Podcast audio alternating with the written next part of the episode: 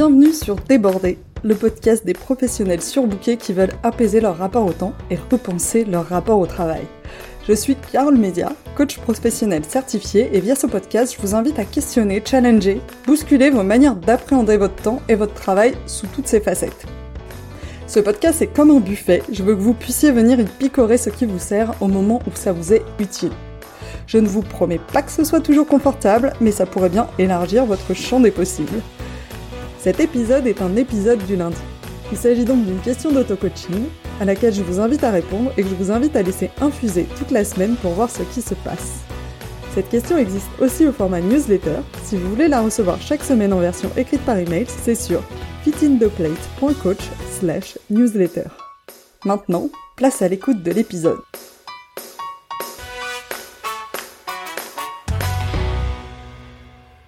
J'étais partie pour vous faire deux mois de rediffusion d'anciennes newsletters ou podcasts parce que je me suis engagée sur pas mal de choses et que j'ai deux priorités pour cette fin d'année 2023 que sont les personnes que j'accompagne en coaching et la remise à plat de mon business dont j'ai vraiment vraiment besoin.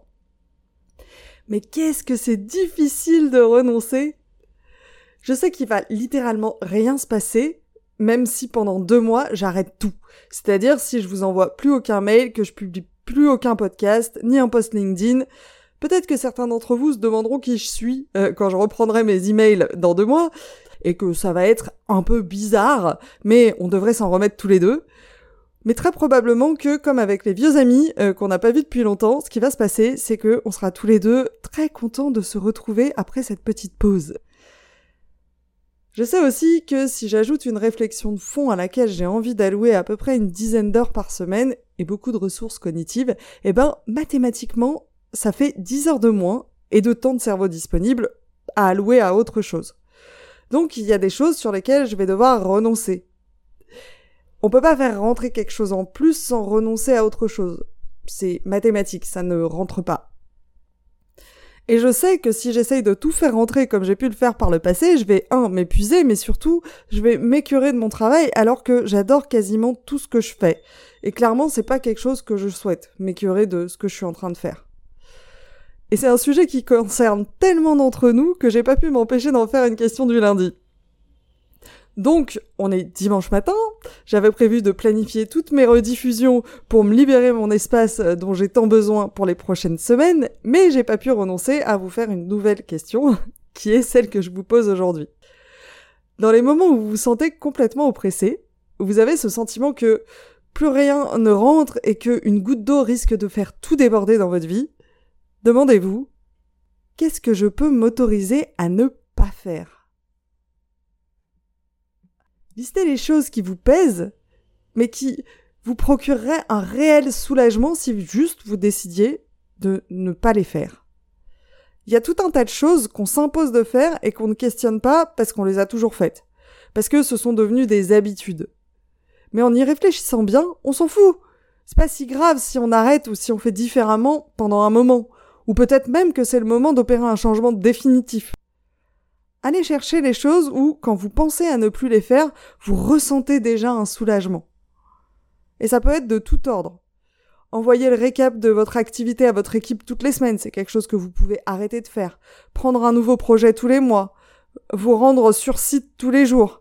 Faire un one-to-one avec toute votre équipe toutes les semaines. Être toujours présent à une réunion hebdo. Systématiquement envoyer vos notes ou un CR après une réunion faire les courses, faire le ménage, cuisiner, faire du sport tous les midis, voir votre mère tous les dimanches. Enregistrer un nouveau podcast par semaine. Un truc qui vous permet de dépressuriser votre vie, votre quotidien. De préférence avant que vous n'explosiez littéralement au vol. Je me suis pas autorisée à ne pas faire cette nouvelle question du lundi, parce qu'en fait l'occasion était trop belle, mais je vais m'autoriser à ne pas sortir mon micro de compétition pour enregistrer l'épisode du podcast et le faire avec euh, mes petits écouteurs Bluetooth. Ne pas vous faire le selfie associé parce que là j'ai sorti mon pull de Noël et que j'ai pas vraiment envie de vous le partager. Ne pas vous poster de nouvelles questions dans les prochaines semaines, faire des rediffusions, voire rien du tout, sauf si j'ai vraiment envie, comme pour cette question-là, de vous partager quelque chose. Donc je vous repose cette question. Et vous, qu'est-ce qui vous soulagerait de ne plus faire Qu'est-ce que vous pourriez vous autoriser à ne plus faire? Et je vous laisse avec cette question et je vous dis à la semaine prochaine, probablement pour des rediffusions cette fois. Rediffusions qui seront néanmoins des épisodes inédits du podcast, mais qui seront des rediffusions si vous êtes depuis plusieurs mois, voire plusieurs années dans la newsletter. Belle semaine à vous tous Je vous remercie d'avoir écouté cet épisode jusqu'au bout. Je vous invite à vous demander ce que vous en avez appris et surtout comment vous pouvez appliquer cet apprentissage dans votre quotidien.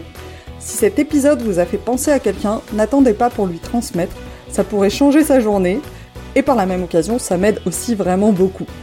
Si vous souhaitez me contacter pour me faire part de vos feedbacks, me soumettre des idées de thèmes ou de personnes à rencontrer, ce sera avec grand plaisir. Vous avez trois moyens pour le faire, soit par email à mon adresse carole at fitintheplate.coach, sur LinkedIn sur mon profil Carole Mesia, sur Instagram sur le compte fitintheplate-du-bas coaching. Sentez-vous libre de me contacter, je me réjouis d'échanger avec vous là-bas.